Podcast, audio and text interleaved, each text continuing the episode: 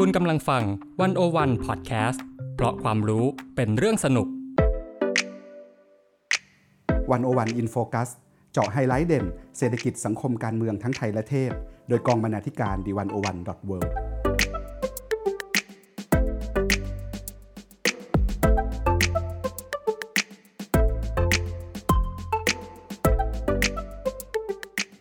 สวัสดีค่ะ คุณผู้ฟังยินดีต้อนรับเข้าสู่รายการ101 In Focus สัปดาห์นี้คุณผู้ฟังอยู่กับกุ้งเพนวิชามุ่งงามกองบรรณาธิการ The One O One dot world และเบนวงพันธ์อมรินเทวา บรรณาธิการของ The101.world ครับ ช่วงนี้นะคะมีหลายคดีที่ปรากฏในหน้าข่าว ที่ทำให้ประเด็นเกี่ยวกับความยุติธรรมเนี่ยกลับเข้ามาอยู่ในพื้นที่การถกเถียงของสังคมไทยอีกครั้งนะคะ ซึ่ง argument ส่วนใหญ่ที่เราเห็นเนี่ยก็จะเป็นประเด็นที่ว่าคนเนี่ยมักจะเอา บทลงโทษทางกฎหมายนั้นมาเปรียบเทียบกัน โดยเฉพาะแบบจำนวนปีจากโทษที่ถูกสั่งให้จำคุกแบบเนี้ย เช่นคนก็จะเปรียบเทียบว่าทำไมคนที่โดนพรบเกี่ยวกับคอมพิวเตอร์เนี่ยถึงต้องถูกจำคุกนานกว่า คนที่ขับรถชนคนตาย ซึ่งประเด็นเหล่านี้หรือว่าข้อเปรียบเทียบ argument แบบนี้ค่ะ มันสะท้อนว่าคนส่วนใหญ่มักจะมองความยุติธรรมว่าเป็นเรื่องของบทกฎหมาย หรือว่าหลักนิติศาสตร์เท่านั้น ก็คือจะมุ่งไปที่เรื่องบทลงโทษที่ระบุไว้ทางกฎหมายนะคะ ซึ่งไม่ว่าจะเป็นเรื่องอะไรเนี่ยก็ให้ตัดสินจากตัวกฎหมายไปสิ แต่ว่าอันที่จริงแล้วเนี่ยกฎหมายก็ไม่ได้เท่ากับความยุติธรรมเสมอไปค่ะ เพราะว่าการตัดสินตามตัวบทเป๊ะๆเนี่ยบางทีก็ไม่ได้แปลว่าจะให้ความยุติธรรมกับทุกฝ่ายได้จริง หรือว่าตัวบทกฎหมายที่มีอยู่ในปัจจุบันเนี้ยค่ะ อาจจะไม่ได้ให้ความยุติธรรมได้อย่างครอบคลุม ซึ่งหลายครั้งเนี่ยมันก็เกิดปัญหาตามมาค่ะ ซึ่งความยุติธรรม หรือว่าความไม่ยุติธรรมเนี่ยต้องพิจารณาจากอีกหลายองค์ประกอบนะคะ ไม่ใช่แค่เรื่องในกฎหมาย เพราะว่าในความจริงการดำเนินชีวิตของมนุษย์เราเนี่ยมีความสลับซับซ้อนแล้วก็แตกต่างหลากหลายมาก จึงเป็นที่มาของสิ่งที่เราจะพูดคุยกันในวันนี้นะคะ ซึ่งก็หยิบมาจากสปอตไลท์ชุด Multiverse of Justice ความยุติธรรมในโลกหลากมิตินะคะ ซึ่งเราจะพาไปสำรวจความหมายของคำว่าความยุติธรรมในมิติต่างๆ เพื่อดูว่าศาสตร์ต่างๆเนี่ยคะมองความยุติธรรมอย่างไร ซึ่งในซีรีส์นี้นะคะก็จะประกอบไปด้วยบทสัมภาษณ์ที่เราไปพูดคุยกับผู้เชี่ยวชาญในศาสตร์ต่างๆ 7 คนได้แก่อาจารย์ปิ่นแก้วเหลืองอารามศรีอาจารย์ธเนศอาพรสุวรรณประจักษ์ก้องกีรติอภิวัตรรัตนาวราหะธานีชัยวัฒน์ กฤษดาบุญชัยและคนสุดท้ายคืออพิเศษสะอาดเย็น ซึ่งพี่เบนได้เป็นคนไปสัมภาษณ์มาเองนะคะ อยากให้พี่เบนช่วยเล่านะคะ ว่าในแต่ละมิติเนี่ยเขาให้ความหมายของความยุติธรรมว่าอย่างไรบ้างค่ะ อืมคือก็อย่างที่พูดไปแล้วนะครับ ว่าคำว่าความยุติธรรมเนี่ยพอเราพูดถึงคำนี้ปุ๊บ คนมักจะนึกถึงนิติศาสตร์ นึกถึงกฎหมายแต่ว่าในความเป็นจริงเนี่ย ไอตัวกฎหมายเนี่ยเขาบันทึกไว้อย่างนี้ไม่ใช่บันทึกเนาะบัญญัติไว้อย่างนี้ แต่ว่ามันก็ไม่ได้แปลว่ามันจะให้ความยุติธรรมคนได้เสมอไปนะเพราะฉะนั้นมันก็ต้องมามองในมุมอื่น ๆด้วยว่าในศาสตร์อื่น ๆ เนี่ยในแง่มุมอื่นเนี่ยเขามองคำว่าความยุติธรรมยังไง เราก็ไปสัมภาษณ์มาอาจเจ็ดคนเนาะจากที่สัมภาษณ์มาเนี่ยพูดในภาพรวมแล้วกันอาจจะไม่ได้ลงละเอียดของทุกคนนะครับ ในภาพรวมเนี่ยดูเหมือนว่ามันจะไม่สามารถให้ความหมายได้แบบตายตัว เพราะว่าคือนิยามของคำนี้มันมีหลากหลาย ถ้าในส่วนอาจารย์ปิ่นแก้ว ซึ่งอาจารย์ปิ่นแก้วเนี่ยเขาเป็นผู้เชี่ยวชาญในศาสตร์ของมนุษยวิทยานะครับเขามองว่าเรื่องของความเชื่อในความยุติธรรมเนี่ยมันเป็นปรากฏการณ์สากลก็จริงคือหมายหมายความว่าไงหมายความว่า คือทุกคนอะทุกคนในสังคมอะก็อยากจะมีสิทธิ์ มีความยุติธรรมที่เสมอภาคกัน แต่ว่าทุกคนเนี่ยเขาจะให้ความหมายของคำคำนี้ต่างกัน คือเราไปแต่ละสังคมสมมติเราไปคนละประเทศกันอ่าประเทศ อ่าอเมริกา เกาหลีไทย แต่ละประเทศเนี่ยก็จะให้ความหมายของคำนี้ต่างกันอะบางทีเราทำแบบเนี้ยเราผิดในประเทศหนึ่งแต่มันไปถูกในอีกประเทศหนึ่งซึ่งในในสังคมหนึ่งอาจจะมองว่าเรื่องเนี้ยที่มันผิดในประเทศนี้ แต่ว่าเป็นเป็นเรื่องปกติธรรมดาที่เขาพบเจอเนาะอะไรแบบนั้น หรือไม่ต้องแต่ละสังคมก็ได้ เอาแค่ว่าในสังคมเดียวกันเองค่ะ แต่ละคนก็มองไม่เหมือนกันแหละ ใช่ไหมครับ หรือว่าในสังคมเดียวกันเนี่ยอาจจะแบ่งเป็นกลุ่มเป็นก้อนอาจจะแบ่งเป็นภูมิภาคต่างๆ เขาก็จะมีมุมมองต่อเรื่องของความยุติธรรมหรือว่ามองต่อประเด็นใดประเด็นหนึ่งที่มันมันไม่เหมือนกันนะครับเพราะฉะนั้นถ้าพูดสรุปเนี่ยก็คือว่าคนทุกคนบนโลกเขาจะมองคำว่าความยุติธรรมเนี่ยไม่เหมือนกัน อันนี้ส่วนของมนุษยวิทยาเขามองอย่างนั้นนะครับขณะที่ส่วนของอาจารย์ธานีชัยวัฒน์นะครับอาจารย์ธานีเนี่ยก็เป็นผู้เชี่ยวชาญในศาสตร์ของทางด้านเศรษฐศาสตร์ อาจารย์ธานีบอกว่าคนเราอะครับมันมีความต้องการความยุติธรรมหรือว่า justice need เนี่ยที่มัน แตกต่างกัน ซึ่งมันขึ้นอยู่กับหลายปัจจัย คืออย่างเมื่อกี้ที่เราบอกว่ามันจะขึ้นอยู่กับปัจจัยทางสังคมวัฒนธรรมหรือว่าพื้นที่ที่มันต่างกัน มันยังมีปัจจัยอื่นอีกอย่างเช่นอะไร อย่างเช่น เรื่องเพศอาเพศชายเพศหญิงใช่ไหมครับ หรือ LGBT ก็จะมีมุมมองต่อเรื่องนี้หรืออาจจะต่อเรื่องบางเรื่องที่มันต่างกัน อายุอ่าคนเป็นวัยรุ่น คนเป็นผู้ใหญ่คนเป็นเด็กก็คิดต่างกันนะครับ หรือว่าระดับรายได้อ่าคนรวยคนจนคนชั้นกลาง ก็มีความต้องการที่ แตกต่างกันไป เพราะฉะนั้นก็สรุปก็คือว่าคำนิยามของคำนี้มันไม่สามารถจะสรุปตายตัวได้อย่างนั้น เพราะฉะนั้นคือผู้เชี่ยวชาญที่เราสัมมาทั้ง 7 คนเนี่ยก็จะเป็นเชิงประมาณว่าเป็นการชวนตั้งคำถามมากกว่าเนาะเหมือนการเปิดประเด็นให้ให้เราไปคิดต่อมากกว่าว่าเราจะมองมันยังไงนะครับแล้วในเมื่อแต่ละคนจากต่างศาสตร์ต่างบริบทเนี่ยมองความยุติธรรมแตกต่างกันแบบนี้ค่ะแล้วเราจะสร้างความยุติธรรมได้อย่างไรท่ามกลางความหลากหลายนี้ค่ะ ครับที่ไปสัมภาษณ์มาทั้ง 7 ท่านนะครับมันหลายประเด็นเนาะมันหลายศาสตร์นะครับแตกต่างกันแต่ว่าที่มันน่าสนใจมากเนี่ยคือ มันจะมีหลายประเด็นอะที่ทั้ง 7 คนเนี่ยพูดเหมือนกัน มีอยู่หลายประเด็น และประเด็นหนึ่งที่เขาพูดตรงกันก็คือว่าสุดท้ายแล้วเนี่ยโอเคในเมื่อแต่ละคนเขามองความยุติธรรมที่มันไม่เหมือนกันเนี่ยสุดท้ายแล้วเนี่ยถ้าเราจะสร้างความยุติธรรมได้คือประชาชนทุกคนจะต้องมีส่วนร่วม ในการออกแบบระบบยุติธรรม หรือว่ามีส่วนร่วมในการในการส่งเสียงว่าความยุติธรรมที่เขาหมายถึงที่เขาต้องการที่เขาอยากได้เนี่ยมันเป็นแบบไหน แล้วสุดท้ายเนี่ยพอมันมาคุยกันปุ๊บมันก็เกิดการตกลงร่วมกันในสังคม อันนี้คืออุดมคติของโลกที่ควรจะเป็นนะครับก็คือทุกคนอะมาส่งเสียงแล้วก็มาตกลงกันว่าโอเคเอาแบบนี้แบบนี้แบบนี้ แต่ว่าในความเป็นจริงทุกวันนี้ มันไม่ใช่แบบนั้นเนาะ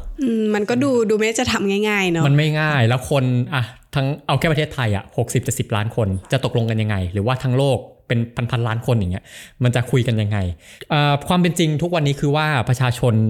หลาย ๆ คนในหลายสังคมเนี่ยเขาจะไม่ได้มีส่วนร่วมจริง ๆ ในการออกแบบหรือว่าส่งเสียงว่าความยุติธรรมที่เขาอยากเห็นเนี่ยเป็นยังไง แล้วถามว่าใครล่ะที่เป็นคนกำหนดว่าความยุติธรรมเนี่ยมีความหมายว่าอะไร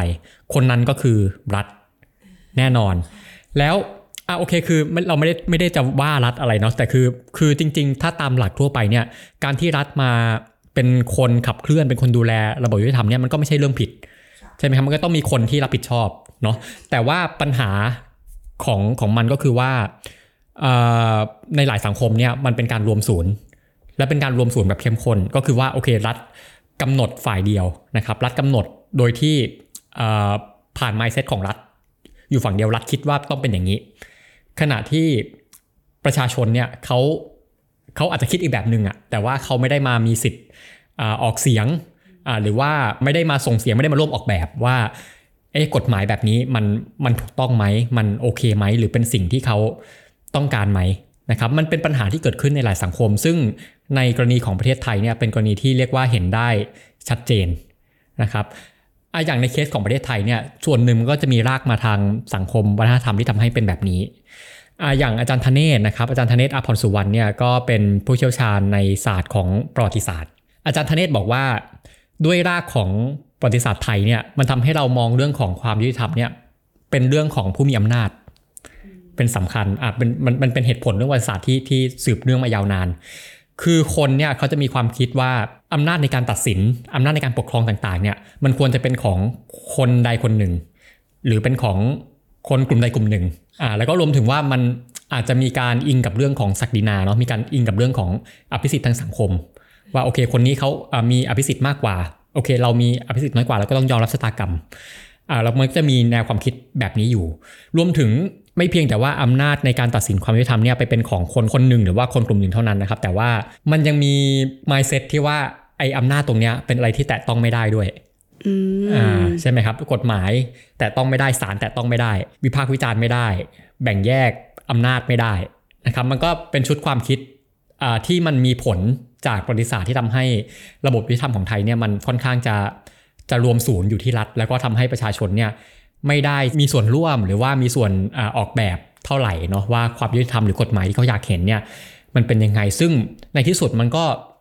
อย่างที่เราเห็นเนาะมันนำมาสู่ปัญหามันนำมาสู่ความขัดแย้งในสังคมหลายอย่าง ค่ะแล้วการที่ประเทศเรามีระบบยุติธรรมแบบรวมศูนย์อยู่ที่รัฐเนี่ยในท้ายที่สุดแล้วมันนำมาสู่ปัญหาอะไรบ้างคะโอ้ถ้าให้เล่าคือมันเยอะเยอะยกตัวอย่างแล้วกันนะครับอะถ้าพูดภาพรวมก็คือว่าโอเค อะอย่างที่บอกไปแล้วเนาะรัฐเขามีชุดความคิดเรื่องความยุติธรรมแบบหนึ่งประชาชนกลุ่มหนึ่งอาจจะมีความคิดที่ต่างจากรัฐ ทีนี้มันเลยขัดแย้งกันอายกตัวอย่างนะครับ อย่างอาจารย์ปิ่นแก้วเนี่ยเขาจะยก case case หนึ่งมา ซึ่งมันน่าสนใจมากก็คือเคสเรื่องของชาวบ้านที่เขาอาศัยหากินอยู่ในป่าอ่าอย่างเช่นเคสของอะไรของกะเหรียงบางกลอยอ่าที่เป็นข่าวดังอยู่ช่วงหนึ่งเนาะอ่าอย่างในเคสเนี้ยถ้ามองในฝั่งรัฐอะรัฐก็บอกว่ารัฐเนี่ยมีความชอบธรรมในการเข้ามาสร้างความเป็นธรรมในการจัดสรรทรัพยากร โดยอ้างเครื่องมือคือกฎหมายนะครับเอากฎหมายมันว่าอย่างนี้ ทุกคนไม่มีใครมีสิทธิ์เหนือใคร ในการครอบครองทรัพยากรป่าตรงนี้นะครับ และเขาก็จะมองว่าเรื่องของการอนุรักษ์ป่าเนี่ยคือว่าคนต้องอยู่ห่างจากป่าอ่าคนอย่าไปยุ่งปล่อยป่าไว้นะครับ แยกคนออกจากป่า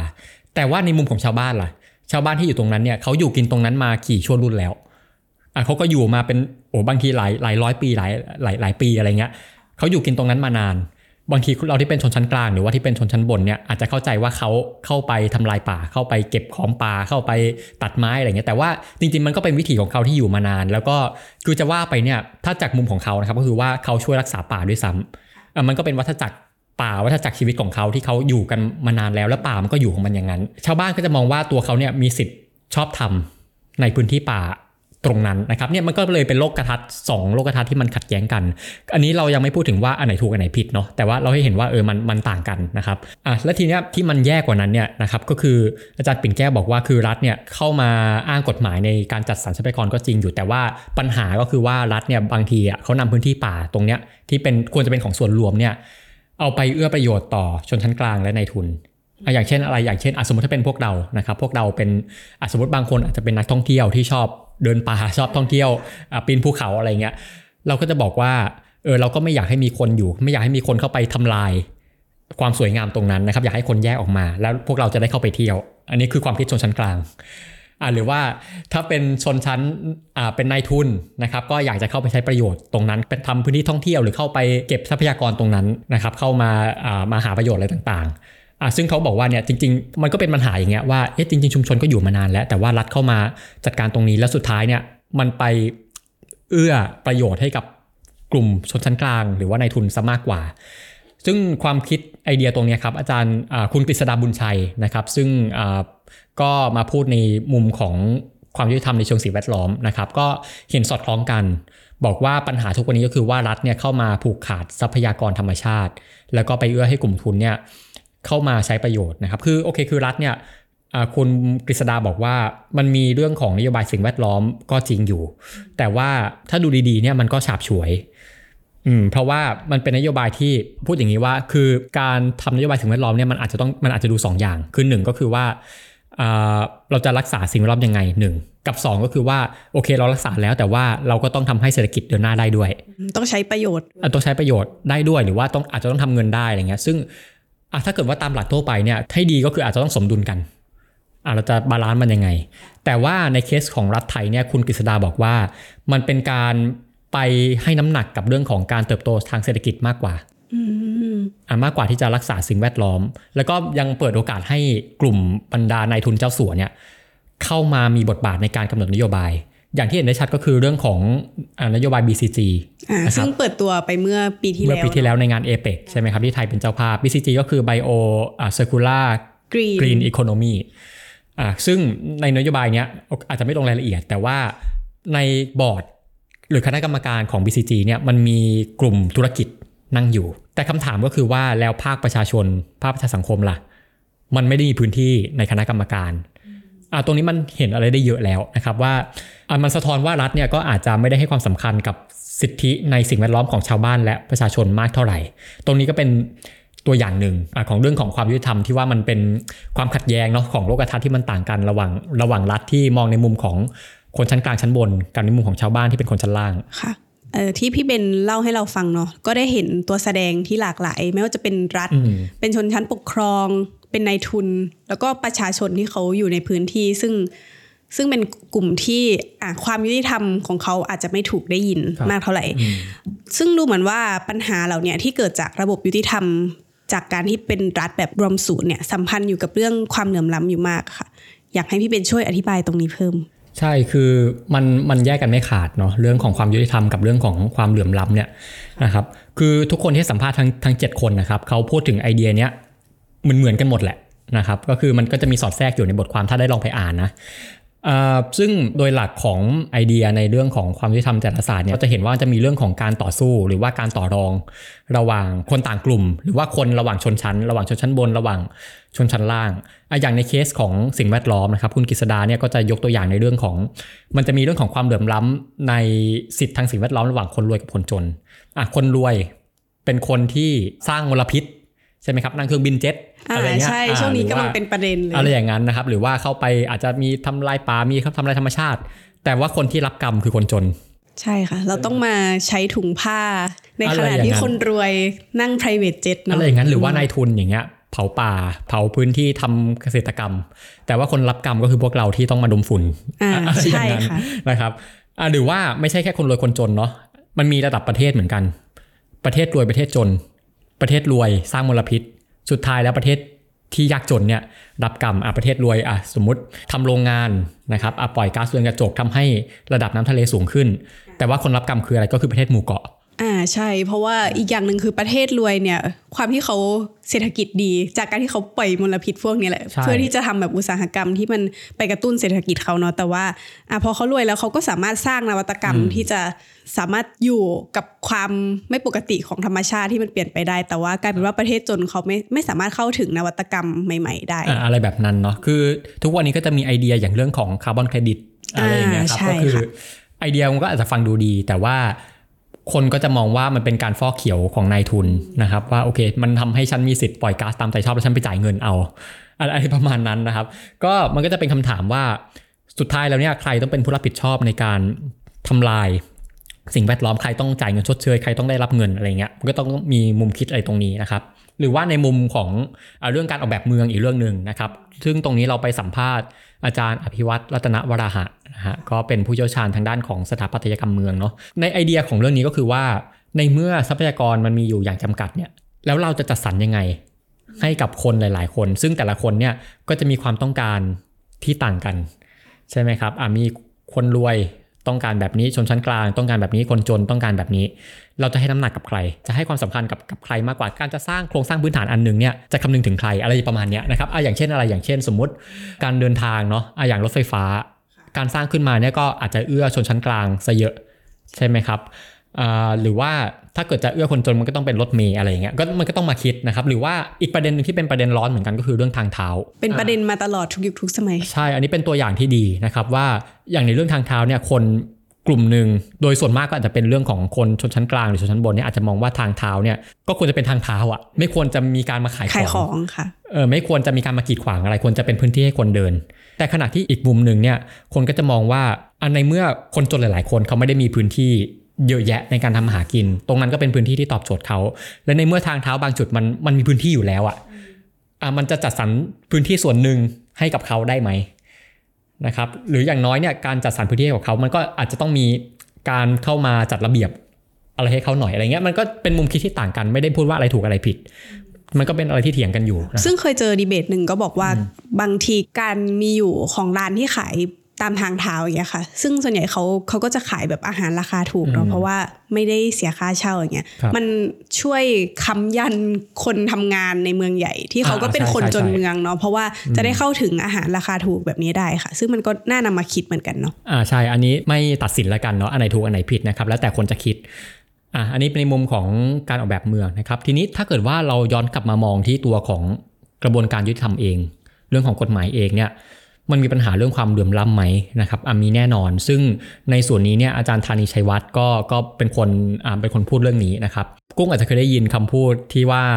คุกมีขังคนจน อ่าใช่ค่ะ อ่าคำนี้เป็นคำประโยคหนึ่งที่สะท้อนเรื่องของความเหลื่อมล้ำใน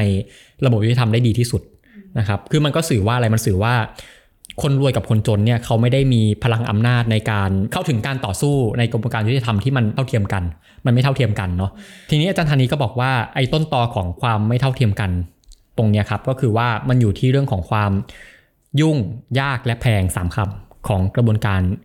ยุติธรรมนะฮะแปลว่าอะไรอะยกตัวอย่างอะสมมติเรามีคดีความเรามีเรื่องมีราวอะไรกัน บางทีเราอาจจะบอกว่าอะเรายอมความดีกว่า เรา ปล่อยปล่อยๆไปดีกว่านะครับเพราะว่าอะไรเพราะว่าการจะขึ้นศาลหรือไปฟ้องร้องอะไรมันมีขั้นตอนเยอะอ่ากว่าจะต้องไปแจ้งตำรวจต้องไปอ่าทำนู่นทำนี่เนี่ยมันเสียเงินเสียเวลา บางคนก็จะมองว่าแทนที่จะเอาเวลานี้ไปทำมาหาเอาไปทำมาหากินดีกว่าเออนะครับเามันยุ่งค่ะอะมันยากด้วยแล้วก็มันมันแพงด้วยเพราะมันใช้เงินนะครับก็ทำให้คนหลายคนเนี่ยก็อย่างที่บอกว่าโอเคอะอะยอมยอมไป แต่ขณะที่คนที่เขาสามารถเข้ามาต่อสู้ตรงเนี้ย คนที่เขาสามารถเข้ามาเอาชนะความยุ่งยากแพงตรงนี้ได้อะคือคนรวยถูกไหมครับอะคนรวยเนี่ยเขารู้กระบวนการอะต่อให้เขาไม่รู้อะเขาไปปรึกษาทนายได้ มีเงินจ้างทนายนะครับ หรือว่าอะอาจจะอ่านกฎหมายรู้เรื่องอะมีเวลาไปเรียนนิติศาสตร์ มีเวลาไปเรียนกฎหมายนะครับมีเงินจ่ายให้กับกระบวนการทางศาลอะไรต่างๆเนี่ยเนี่ยอันเนี้ยก็เลยเป็นเหตุที่ว่าทำไมคนรวยกับคนจนเนี่ยเขาถึง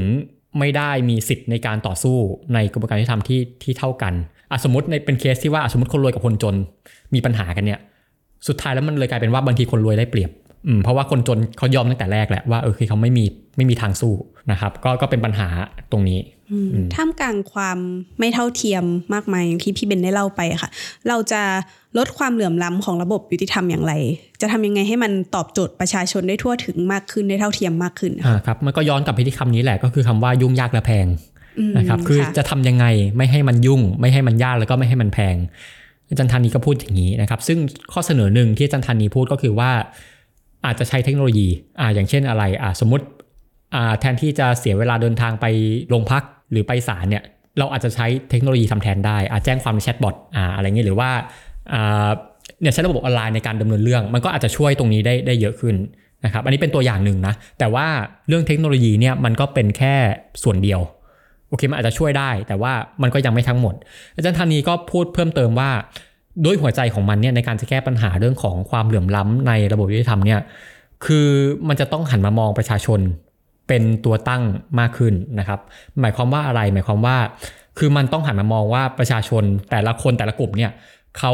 มีมุมคิดหรือว่าเขามีความต้องการในเรื่องของความยุติธรรมยังไง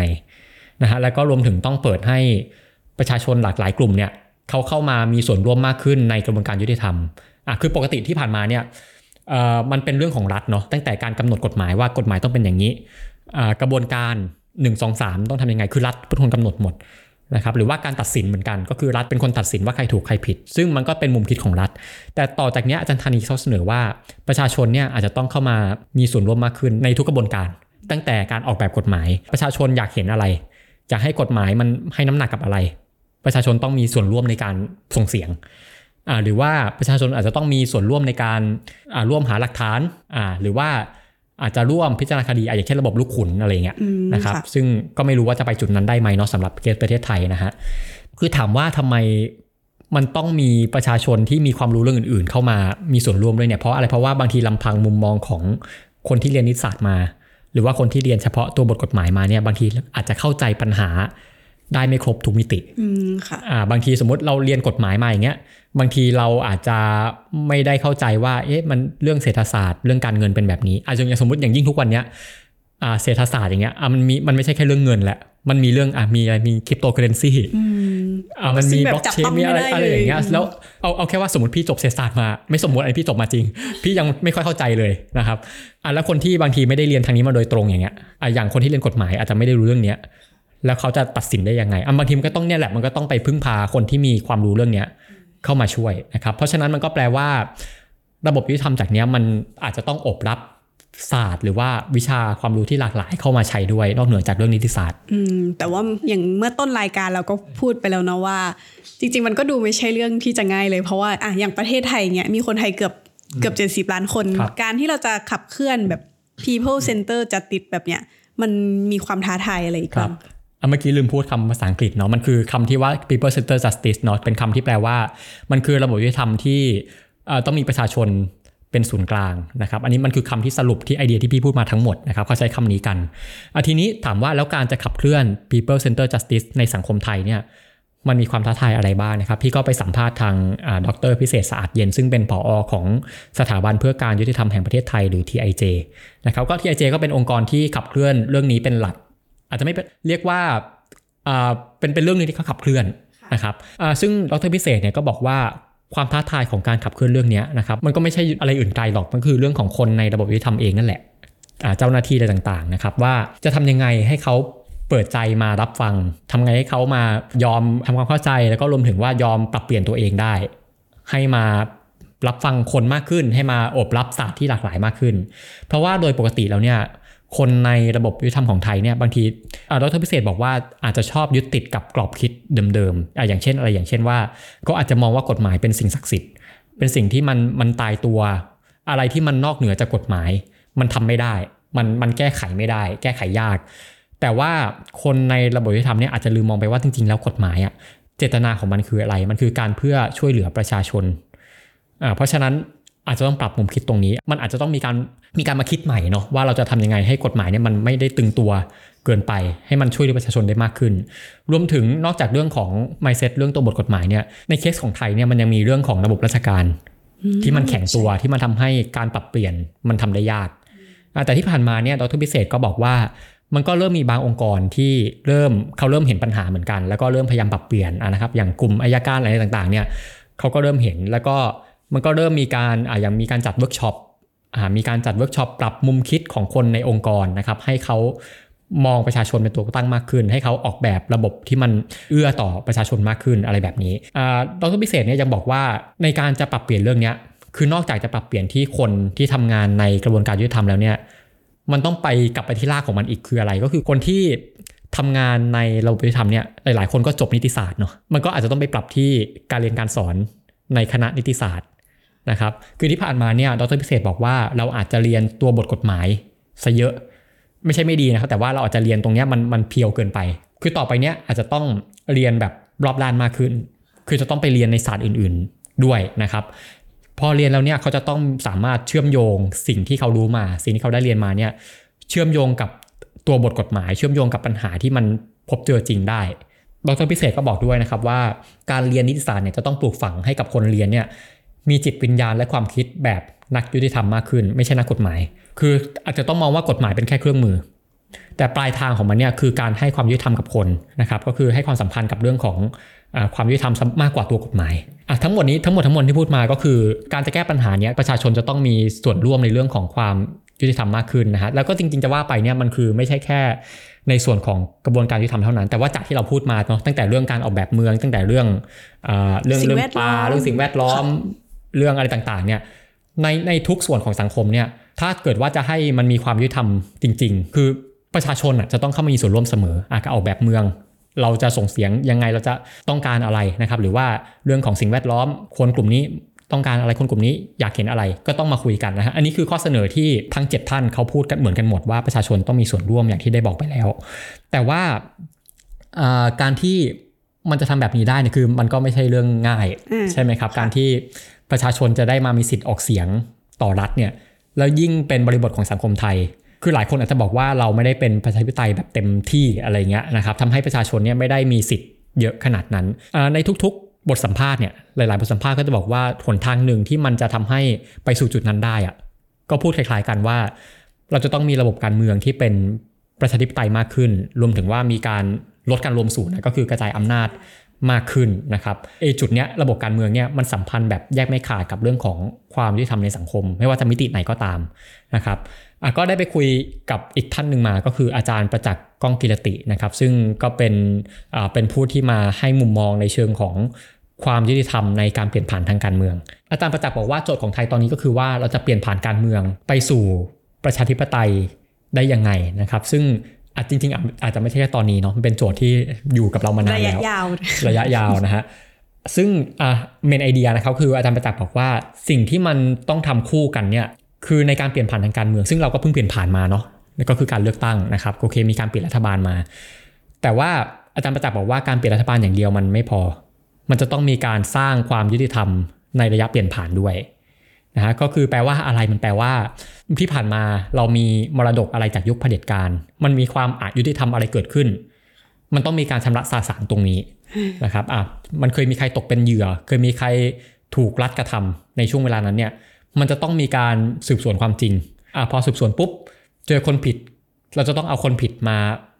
ลงโทษให้ได้เขาจะต้องรับผิดรับชอบต่อสิ่งที่เขากระทำได้ รวมถึงว่าในฝั่งที่เป็นเหยื่อเนี่ย สุดท้ายแล้วจะต้องมีการคืนความยุติธรรมให้เขาอะอย่างเช่นเนี่ยอาจจะมีการชดเชย หรืออาจจะมีการนิรโทษกรรมไหมอันนี้ก็ต้องไปคิดกันนะครับ ซึ่งอาจารย์ประจักษ์บอกว่าถ้าเกิดว่าเราไม่สามารถชำระสะสางมรดกจากยุคเผด็จการได้เนี่ยที่สุดแล้วเนี่ยสังคมมันจะวนลูป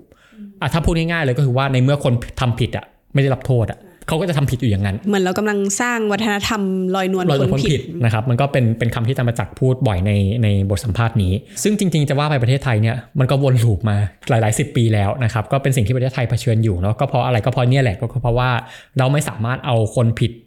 มาลงโทษได้ คนที่ทำรัฐประหารลอยนวลอะคนที่ทำละเมิดสิทธิ์ต่อประชาชนลอยนวลนะครับ ซึ่งมันก็ทำให้เราเรียกว่าแทบไม่มีทางไปสู่สังคม ประชาธิปไตยที่มันจะให้ความยุติธรรมกับประชาชนได้เลยนะคะแล้วถามว่าจะทำยังไง คือมันอาจจะยากแต่ว่ามันก็มีหัวใจสำคัญหนึ่งอาจารย์ประจักษ์บอกว่ากุญแจของมันเนี่ยมันย้อนกลับไปเรื่องนี้แหละก็คือเรื่องของการต้องปฏิรูปกระบวนการยุติธรรมอ่าถามว่าเกี่ยวอะไรนะครับ เกี่ยวเพราะว่าในที่สุดแล้วเนี่ยพอกลุ่มคณะบุคคลที่ทำรัฐประหารขึ้นมาเนี่ยสุดท้ายแล้วคนที่รับรองความชอบธรรมของเขาอะก็คือระบบยุติธรรม ก็คือผู้พิพากษาในศาลใช่ไหมครับเพราะฉะนั้นอาจารย์ประจักษ์บอกว่า การที่จะหยุดวงจร อุบาทตรงนี้ได้เนี่ยคือสุดท้ายแล้วเนี่ยเราจะต้องมีกลุ่มผู้พิพากษา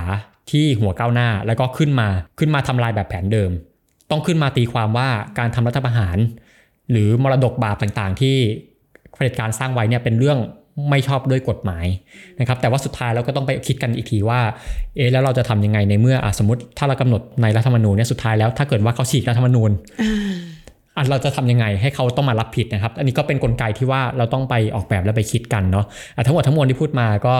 ก็ประมาณนี้นะครับ ก็ถือว่าพูดมาค่อนข้างค่อนข้างยาวค่ะ ก็จากที่ฟังมาตั้งแต่ต้นเนาะเราก็ได้ทำความเข้าใจความยุติธรรมในมิติต่างๆ นอกเหนือจากเรื่องกฎหมายที่เราคุ้นเคย แล้วก็ที่ประชาชนส่วนใหญ่ก็จะนึกว่า